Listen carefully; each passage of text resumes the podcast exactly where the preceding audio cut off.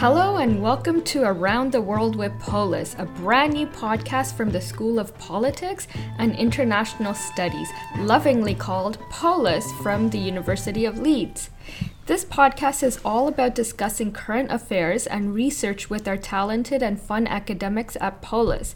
In this day and age, when everybody is busy and glued to their phones, we thought why not bring the research expertise of our academics in a fun and accessible package to inform you of what's happening around the world, and this podcast is a result of that. My name is Tal. And I am Akash, and we will be your presenters for the podcast. And let's dive in uh, into our first episode. We have with us Head of School of, of Politics and International Studies, Professor Jason Ralph.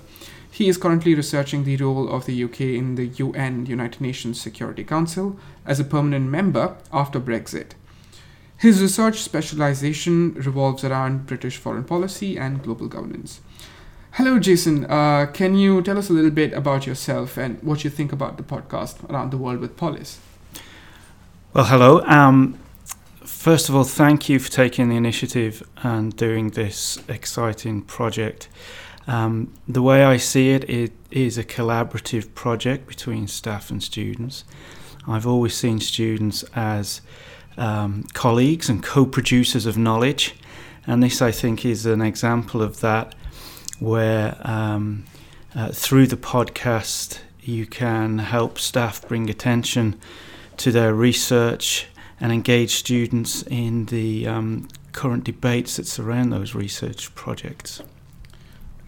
Uh, why do you think this podcast is a good idea in terms of having it start off with Polis and hopefully have it expanded? Well, um, I mean, Polis is at the centre of many of the global challenges that the university is tackling. So the university research themes and clusters and expertise look at, for instance, health, global health, global water, um, global development, global conflict. These are the global challenges that um, the university is at the heart of um, addressing. And what we found recently is that many of the areas of the university that are addressing these, for instance, engineering, School of Earth and Environment, are looking to Polis and to the social sciences more generally, so sociologists, law, educationalists, um, to examine and help them understand the social and political aspects of those challenges. So, for instance, getting water to uh, a developing part of the world to address um, the problems um, uh, in those parts of the world is not just a technical issue of getting pipelines and water. Health is not just a matter of getting vaccines, it's about getting vaccines and these technical solutions um, in areas where there's conflict and political problems. So, our research in Polis and where the podcast, I guess, can help uh, disseminate that r- research um, is crucial to tackling the global challenges um, that we face as a world society. All right, thank you, Jason. Uh, can can you tell us a little bit about your research and your research specialization? Well, my research, I guess, has gone through various phases. I started off, I, you were master students, right? My master's was in strategic studies. Um, and I became interested in that. That was during the Cold War. I'm that old. Um, uh, when we used to count missiles uh, between the Soviet Union and the United States. Um, and I did my PhD on the end of the Cold War and wrote a book on American foreign policy. And then I uh, carved out a research agenda, I guess, around America's American exceptionalism and America's relationship to international norms. So I wrote a book on the International Criminal Court and why America opposed it. Um, we then had 9 11, unfortunately, um, and American exceptionalism went into overdrive. and started challenging not just new international norms like the International Criminal Court, but long standing norms like the Geneva Conventions. Mm-hmm. Um, and uh, so I wrote a book on America's war on terror um, that looked at how the Obama administration um, tried to um, roll back some of the exceptionalism of the Bush administration. Um, then um, I went back to uh, questions of international humanitarian norms, and we um, had a number of colleagues join us who had an interest in the responsibility to protect. So, collaboratively, we started working on the responsibility to protect. Uh, I had a period at the Asia Pacific Center for the Responsibility to Protect where I wrote an article on um, pragmatic constructivism and the responsibility to protect. I can explain that if you want. Um, uh, and then I guess the next phase of research um, was the grant that you referred to, which is a British Academy grant, to look at um, the influence that Brexit has on the UK's standing at the United Nations. So right. those are various phases of research that um, I've looked. That I, I kind of structured the 20 years of post PhD with. Yeah, that's very interesting, and we have a lot of, as you said, a lot of academics who are uh, really talented and mm-hmm. uh, who know what they're doing at Polis, and we we are looking forward to having a really good, uh, informative season of uh, just talking to academics about current events and the research. Uh, do you have any final things to say to uh, the audience of a podcast? Well, um, I think I'd echo what you've just said that. Um, uh, we are a diverse and broad school of international politics. Um, sorry, School of Politics and International Studies. Um, we cover three main areas of politics, uh, international relations, and global development. And within those disciplines, there's a lot of interdisciplinary work going on. Um, uh, it is, of course, an exciting time across those areas in British politics given that I think we are experiencing a um, uh, slow revolution that's realigning British politics. Um, you saw the European elections very recently, and the two main parties uh, coming way down the list of, um, uh, or, or, way down the, the league table of votes, if I can put it that way. Uh, new parties coming to the fore, like Brexit Party, uh, the Green Party doing well, Liberal Democrats. So there's a slow revolution going on that, that, that a lot of our staff, and particularly those in the Centre for Democratic Engagement and the politics side of the school, engage with. And then on the international and global side, there's there's um, the global challenges that I talk about, uh, talk, spoke about earlier, and staff are addressing those. Um, again, through an interdisciplinary perspective. So, we're talking to all the major challenges. So, it should be an exciting podcast series for you. Uh, thank you. Thank you, Jason.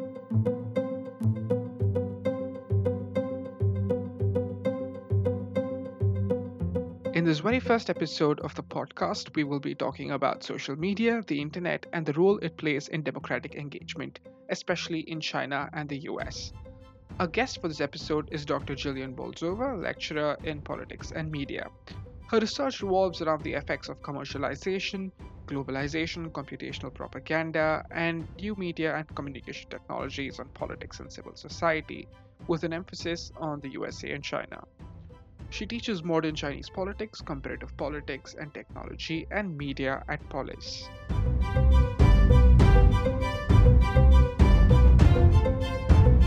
Hello, Gillian, and welcome to the Around the World with Polis. Can you just uh, briefly tell us about your current research at the University of Leeds and a bit about your professional background?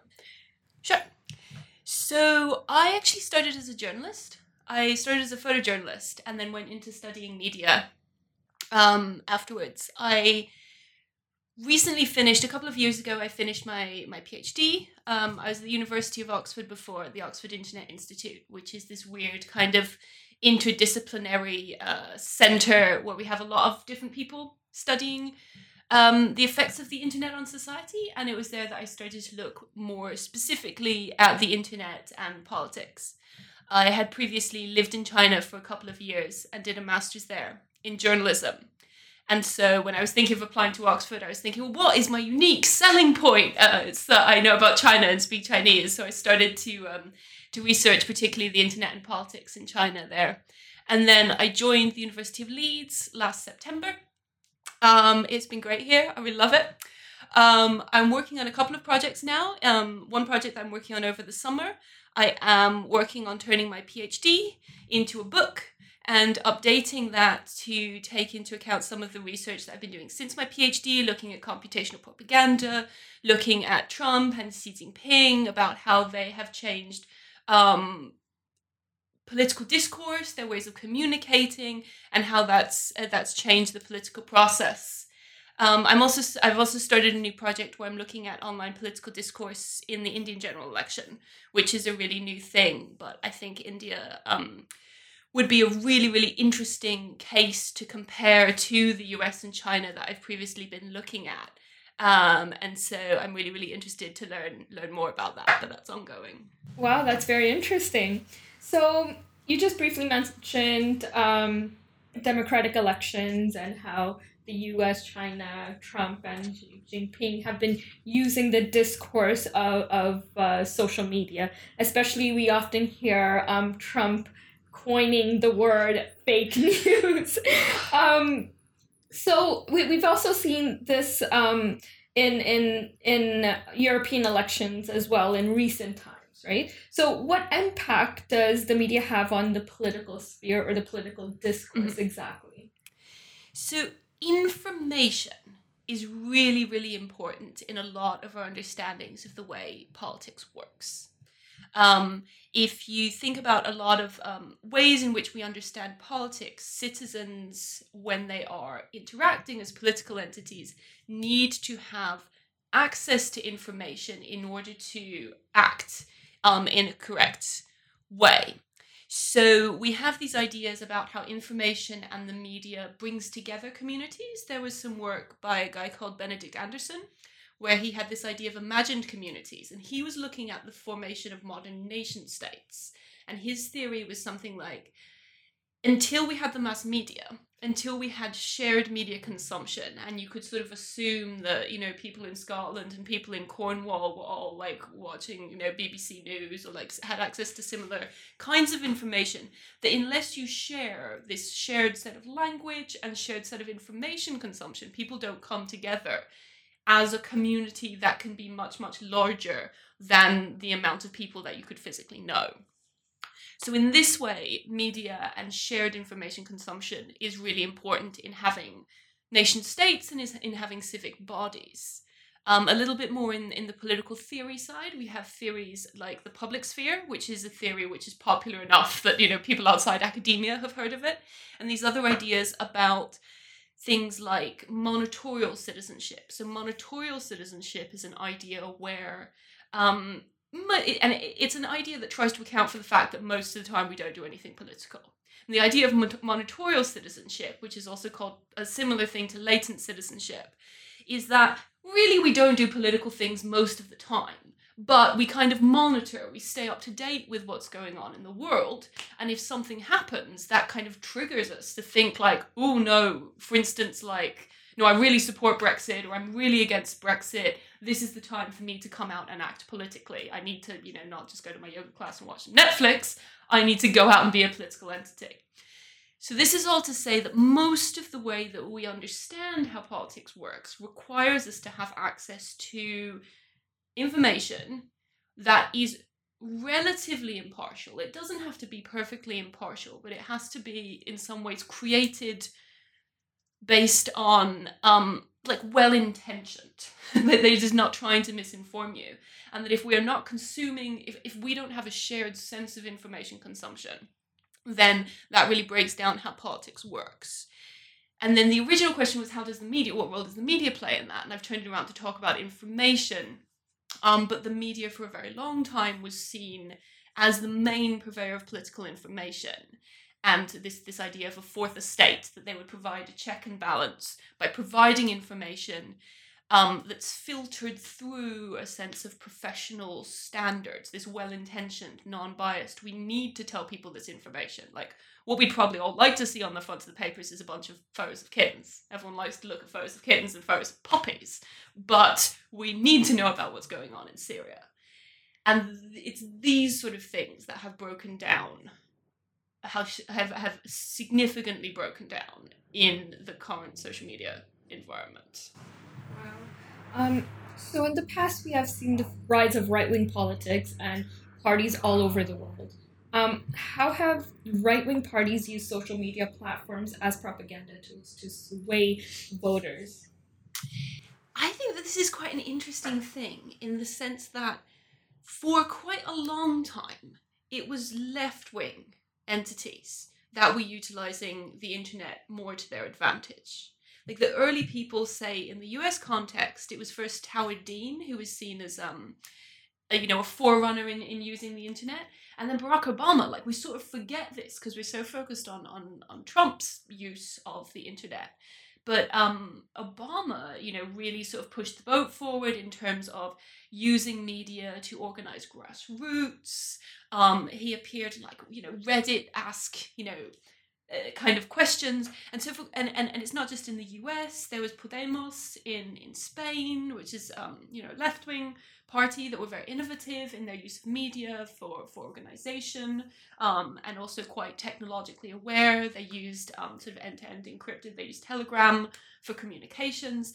And so for quite a while it was actually the left wing that was sort of in a way benefiting more from politics also from a citizen perspective things like the occupy movement and so I kind of this this way that it seems currently to be helping right wing parties. I think it's important to remember that this might not be like necessarily these kinds of media help right wing parties because for a long time it was sort of the left wing um, entities that were benefiting from it.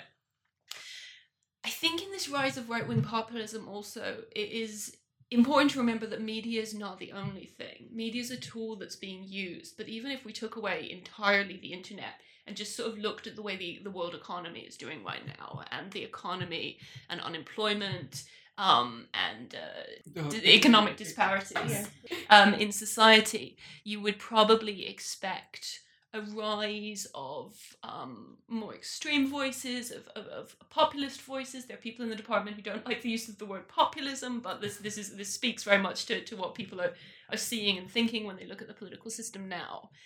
So I don't think that the the rise of the right wing is necessarily um, to do with social media or, and the question is still out whether like it does benefit right wing um, politics more than left wing politics. I don't personally think that that is the case. However, I do think that social media benefits a particular type of politics because of the length of information um, because of the intense competition for attention online, because of the commercialized kind of entertainmentized aspect. I think it benefits more emotional politics, less rational discussion, and it's it's sort of I think it's sort of a toss up whether that's being used by the left wing or the right wing. Um, but I think it does benefit in particular this this kind of less uh, rational and less um, institutionalized form of politics. Right. Um, so there has been much contention about Russian inter- interference in various democratic processes around the world, especially Russian disinformation campaigns on social media platforms.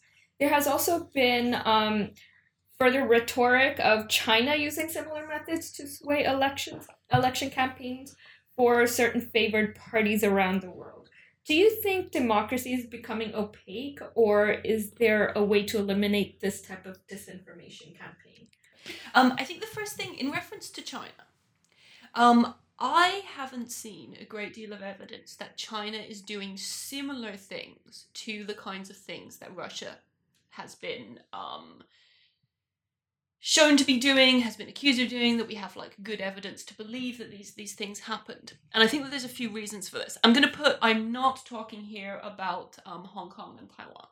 Those are very different cases, and the kinds of evidence for uh, mainland Chinese um, influence on politics in Hong Kong and Taiwan is, is very different. But outside that um, that sort of sp- sphere, there isn't very much evidence of, of China, you know, doing the kinds of things that we've seen Russia doing.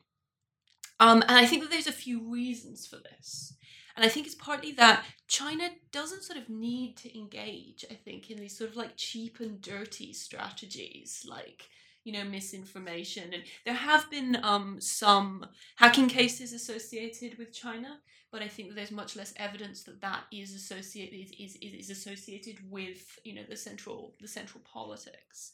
Um, China has so much, I think, genuine economic, political, and cultural influence in the world stage that they don't sort of need tons of troll farms and, and bots, so they don't need centrally directed um, attempts to manipulate democratic elections.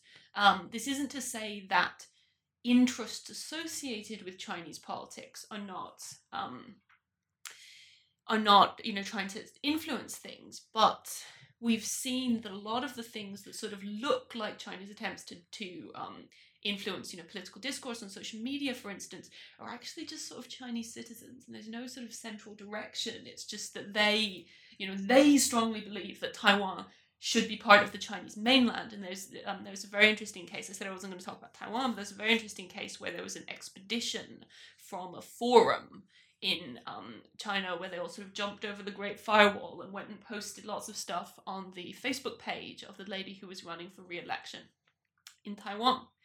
And that could look like to an outside insider that that could be very centrally directed, like that's in you know vastly in the mainland Chinese interest, but it was actually just a group of citizens who you know believed strongly enough.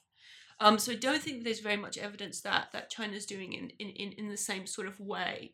We have seen attempts in some places to influence media discourse. There's been, I think, at least one one case in Canada and maybe a couple of cases in Australia.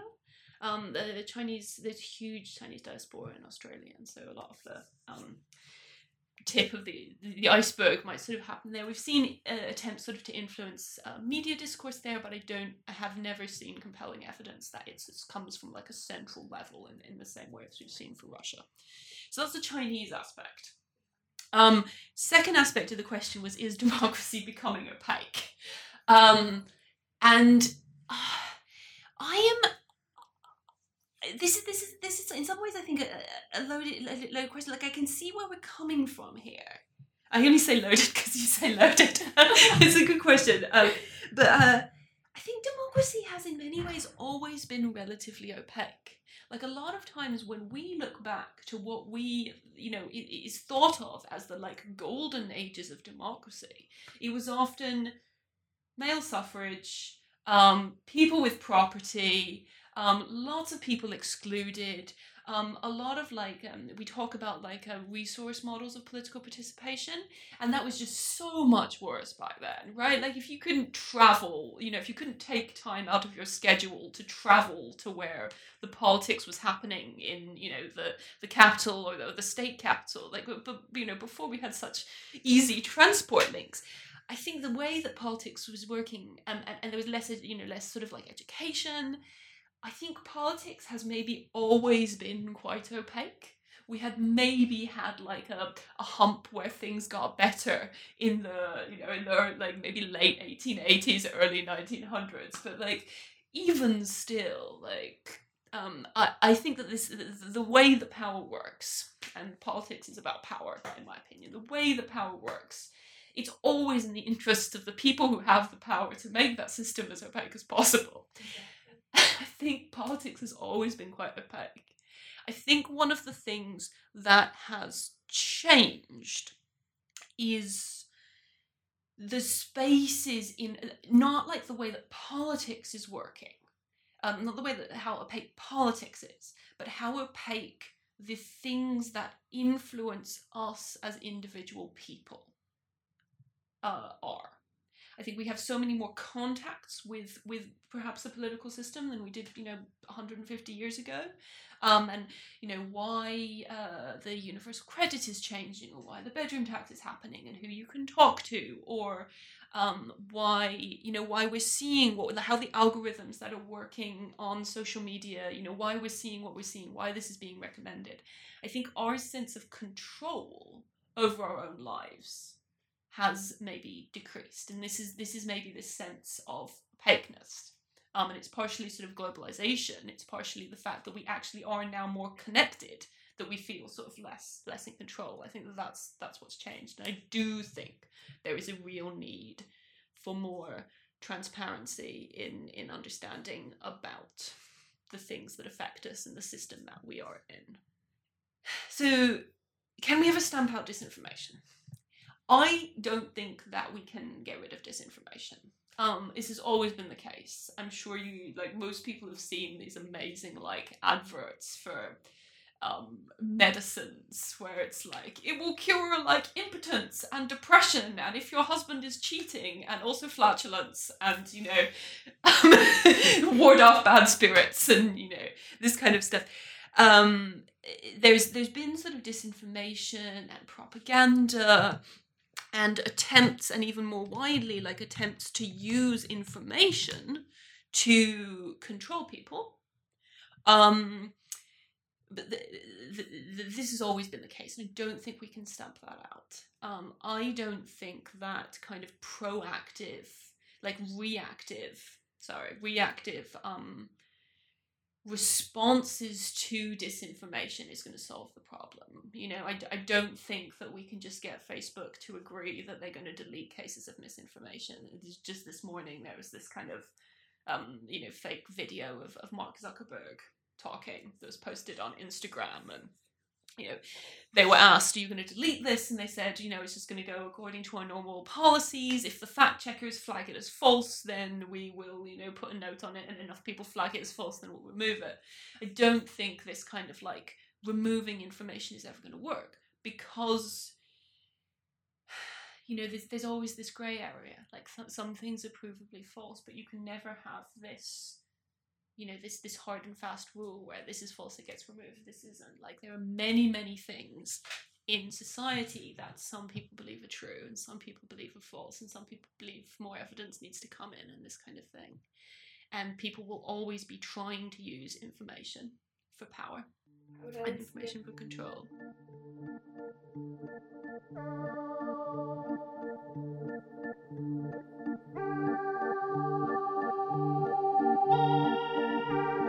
So, um, most of your work has been on Chinese internet and social media networks.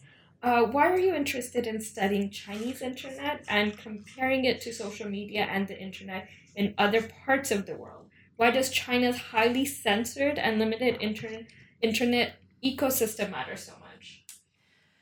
I think firstly it matters just because China, I mean, you know, is just such a large country. Um, I think it is the world's largest. It, it is the world's largest population of internet users. Um, it is the world's most populous country. Um, and even though we, you know, we might think, oh, you know, that's they, they, they live in a highly censored, highly controlled internet. It's actually, if you kind of divide it up nationally, like the most commonly experienced internet by internet users. Um, and so it's it's important to understand it, I, I think, for this, and important to sort of check our own check our own context, you know, past it.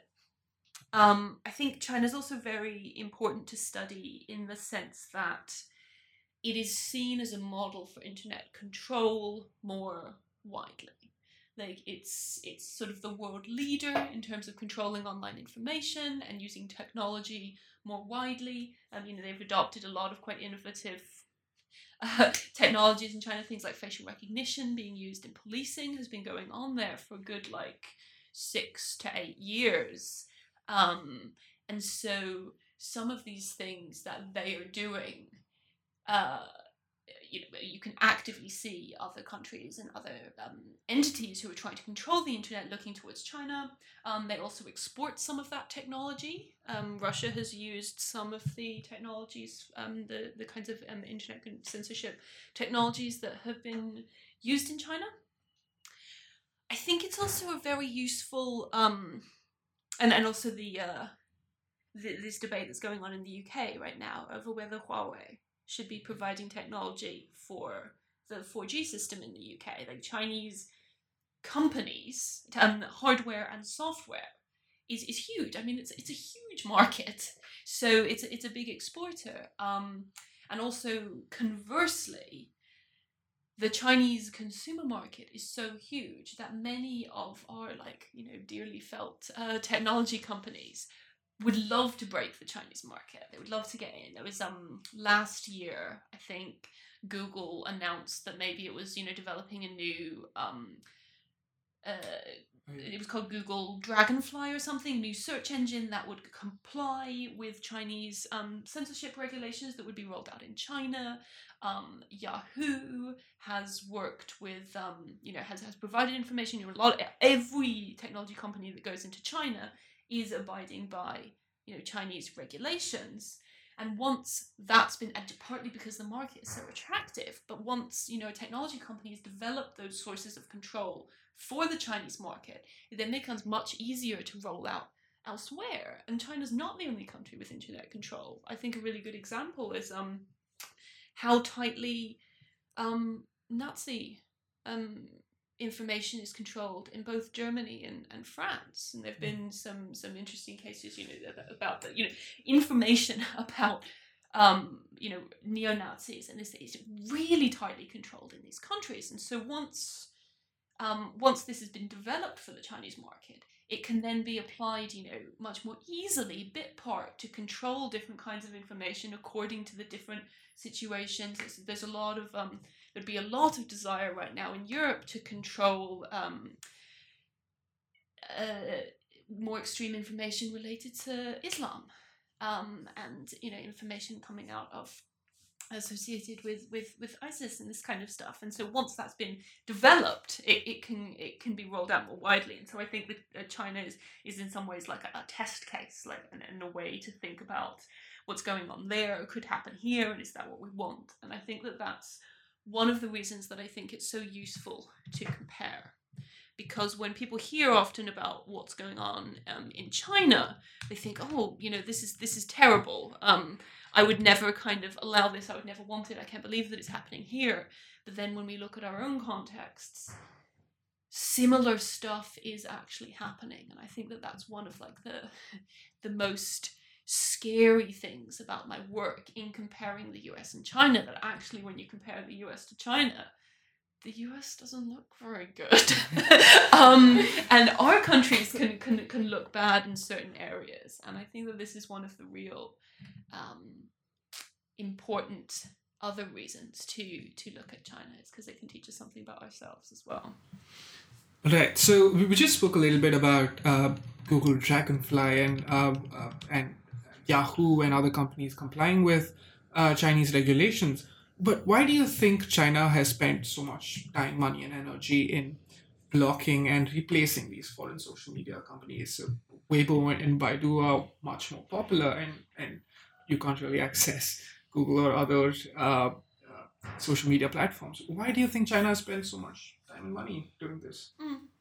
I think that one i mean i mean a flippant reason is because they can you know because that they the state has that much power they have so much they have such a large population it wouldn't be reasonable for a very very small country for instance to, to just say we are not going to use any of these social media platforms we're just going to develop our own domestically but because china is so uh, powerful and because the state has an extraordinary amount of control there um, they can.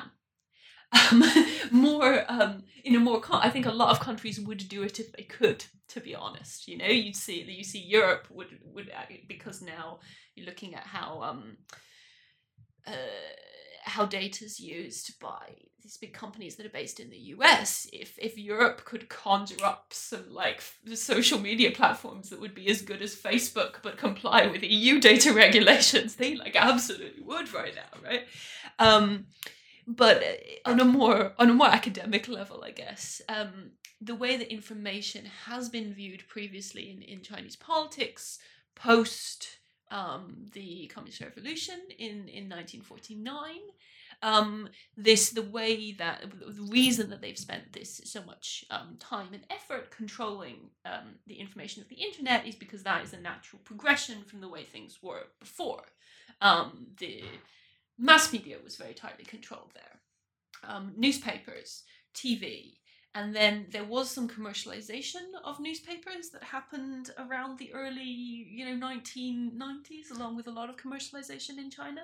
But even still, um, you have very different standards and very different understandings of the way that information works there. And so when the internet came along, the internet had to uh, continue to abide by the way information is understood there the way in general you talk about a um, marxist interpretation of the mass media um, is thinks that maintaining maintaining harmony maintaining the uh, coherence of the current system of the current political system of the current social system is more important than say truthfulness of information and impartiality.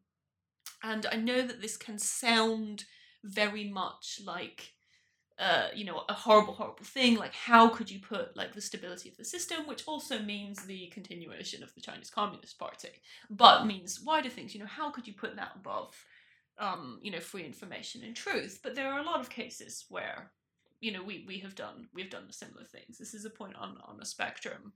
Um, so they have spent so much time and energy um, controlling these social media platforms um, because it, it fits and is a continuation of the way that information is understood um, in the country and also because they can. Um, I think it's also important that to, to think about the fact that this is not entirely a political decision. Um, there are uh, linguistic reasons why um, basically you know people who speak Chinese stay within Chinese domestic produced countries um, uh, companies um, because the, the, language and the way that's presented is so different.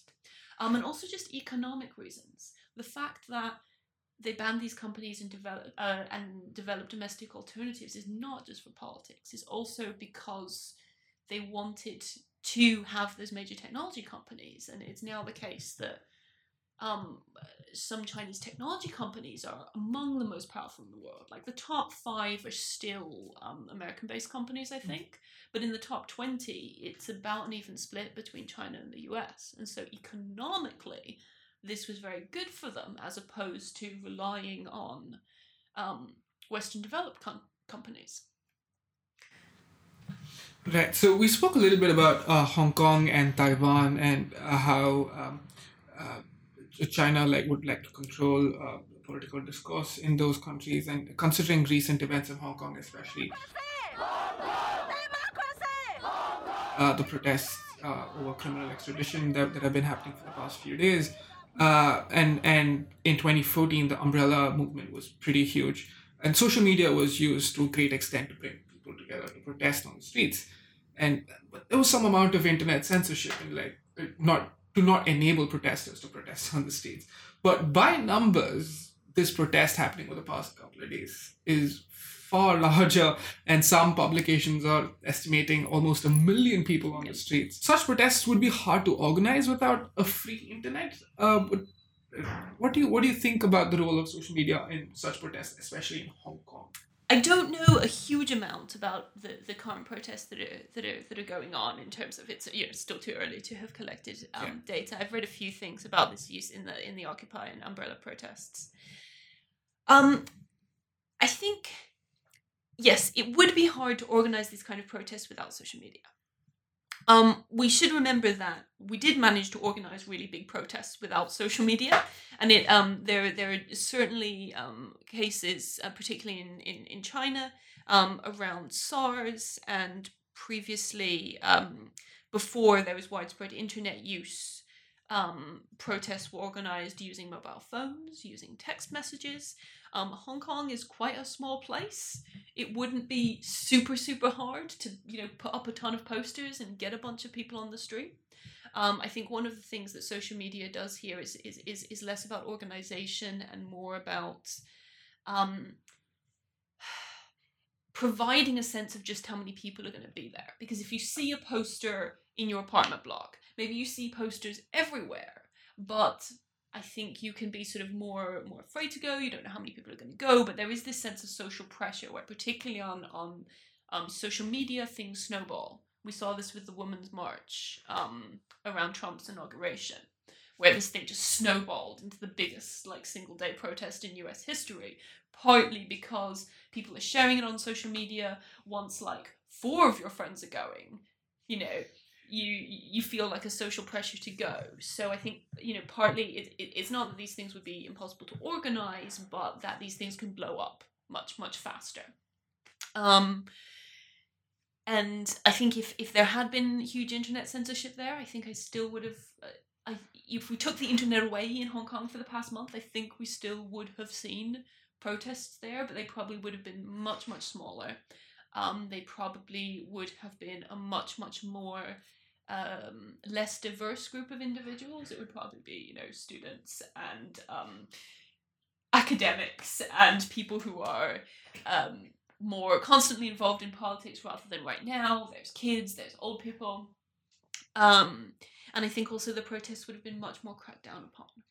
Partly because it's smaller, but partly because of social media, you can see what's happening, and and there is some sense of accountability there. Right, so let's move on to uh, your research and the stuff that you studied. And in your latest article titled uh, Slacktivist USA and Authoritarian China, you uh, compared online political speech by ordinary users in, in US and, uh, and, and China, and, and uh, especially Weibo and Twitter. Uh, so Weibo is uh, a Chinese microblogging site for the listeners who aren't very familiar. Uh, you, you found in this study that uh, political speech by ordinary users are far more frequent on both flat platforms than expected. 9.4% on Weibo and 6.8% on Twitter. Does this mean that Chinese Weibo users are more uh, open to expressing political opinion, uh, uh, uh despite the outside perception of uh, China, China's censorship on political mm-hmm. speech? Yeah, I think I think there is this outside perception that nothing political is, is, is, is happening on the internet in China, or at least the, this was the perception sort of outside academia maybe like five years ago, or, this kind of thing. I think that it's it's diversified a bit now. Um, I want to say that out of this political speech I found on the internet in China, none of it was contrary to what, like, none of it was stuff that was going to get censored. You know, there's a ton of political speech that happens that is entirely within the bounds of stuff that the Communist Party allows. You know, maybe some of it they're not like super happy with it, but they're not going to stamp out all of it.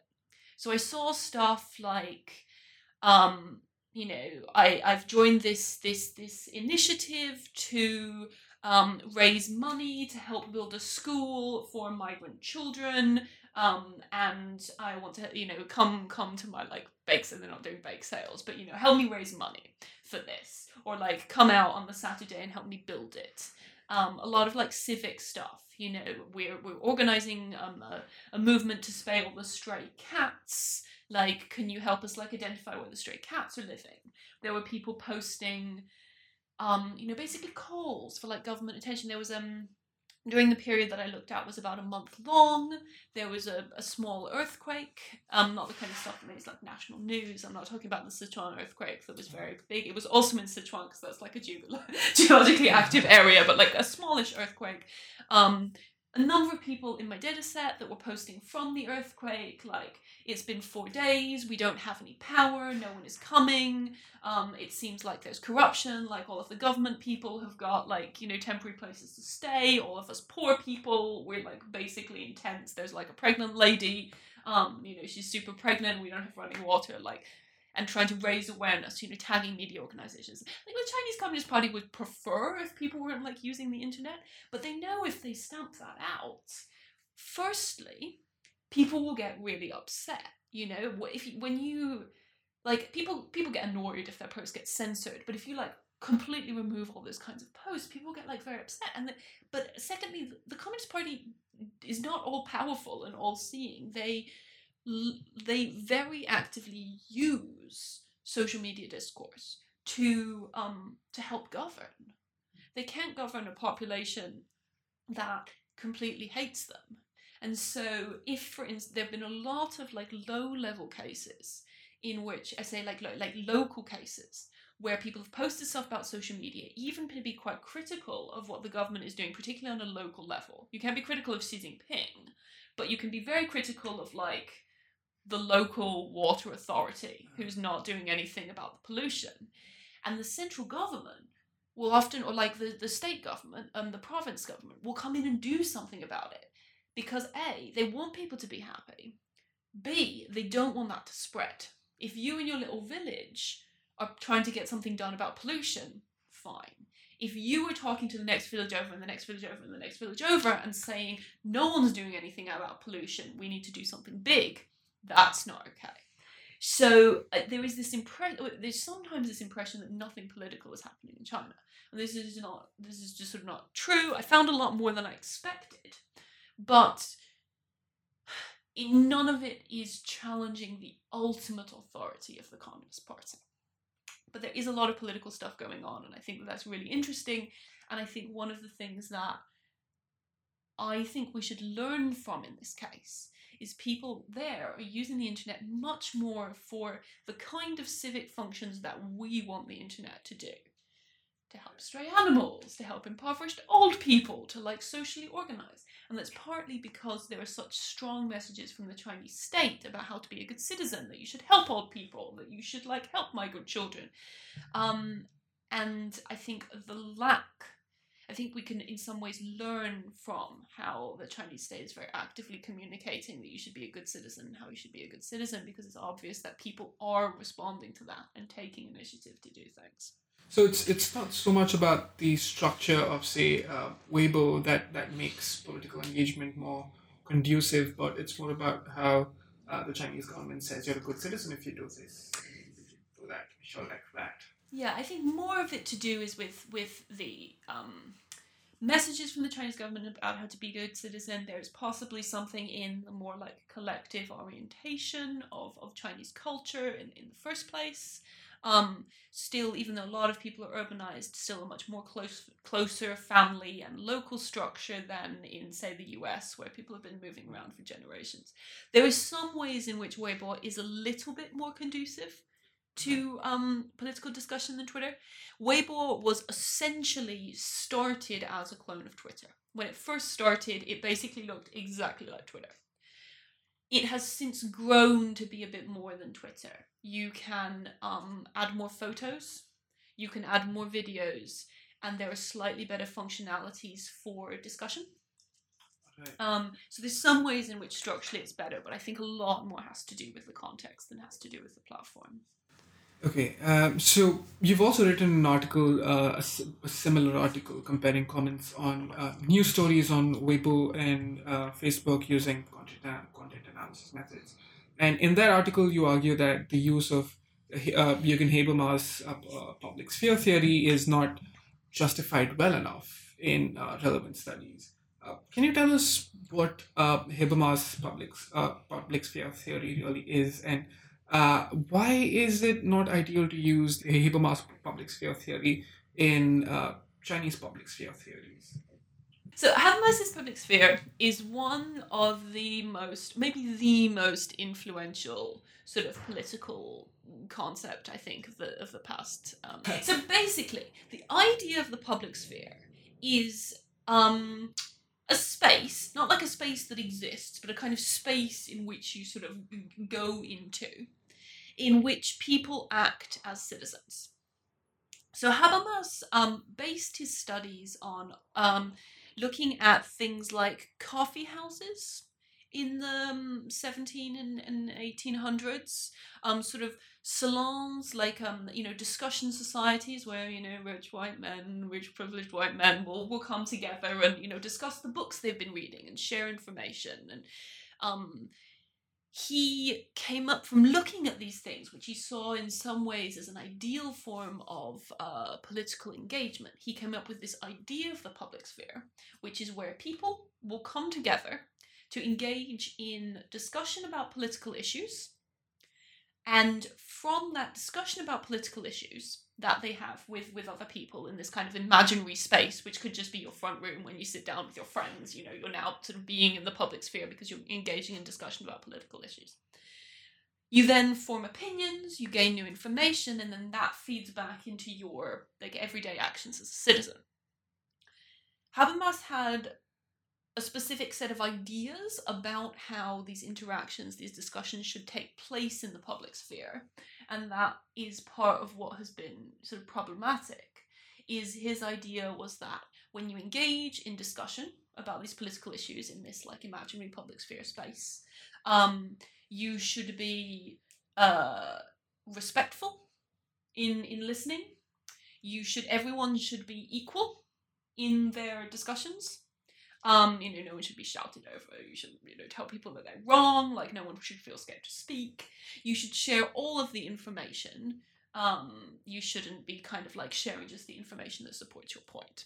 So this is this this other aspect of the public sphere is how these discussions should take place. It should be equal. It should be rational. You should be justifying your perspectives with with facts rather than just kind of stating opinions. Um, it should be respectful it should be free of commercial interests. It should be, um, which wasn't to say like if some of this was occurring in coffee houses, but you shouldn't be influenced by your outside lives. You shouldn't be arguing for uh, the deregulation of coal power plants because you're on a coal power plant. um, so that's this idea of the public sphere. and this idea of the public sphere seems to be extremely like it, it speaks to people on an emotional level. And there's been so much academic critique of this. Like as soon as it i think he originally wrote the book i'm going to get this wrong he originally wrote it in german. And it wasn't until several years like 12 you know 14 years later or whatever that it was um, translated, but sort of as soon as it came translated to English, like it, it became quite popular. And then soon after it, so many academics arguing that this is not a, a theory that, that works very well. Um, arguments about whether looking at these coffee houses is a good model, you know, always women were never, you know, part of it marginalized populations were never part of it, like immigrants, you know, poor people. It was really, you know, elite, as, as politics often is. So there's arguments about whether that is an appropriate model. And a lot of arguments about whether this kind of discussion is actually possible. Like, can we leave behind our private interests and not argue for something that is just in our own interests? Like, can we really provide unbiased information? Can we really listen respectfully? Is it possible to have a discussion in which power hierarchies are, are raised and, and, me as you know a professor you know the, the, the like undergrad student that i'm talking to doesn't feel like disempowered in and that their their um, opinions on the topic are slightly less valid than mine because they're an undergrad and I teach them or something. Like in public sphere discussion, we would need to be equal. So a lot of people saying like, I'm not sure this is ever actually like possible, right?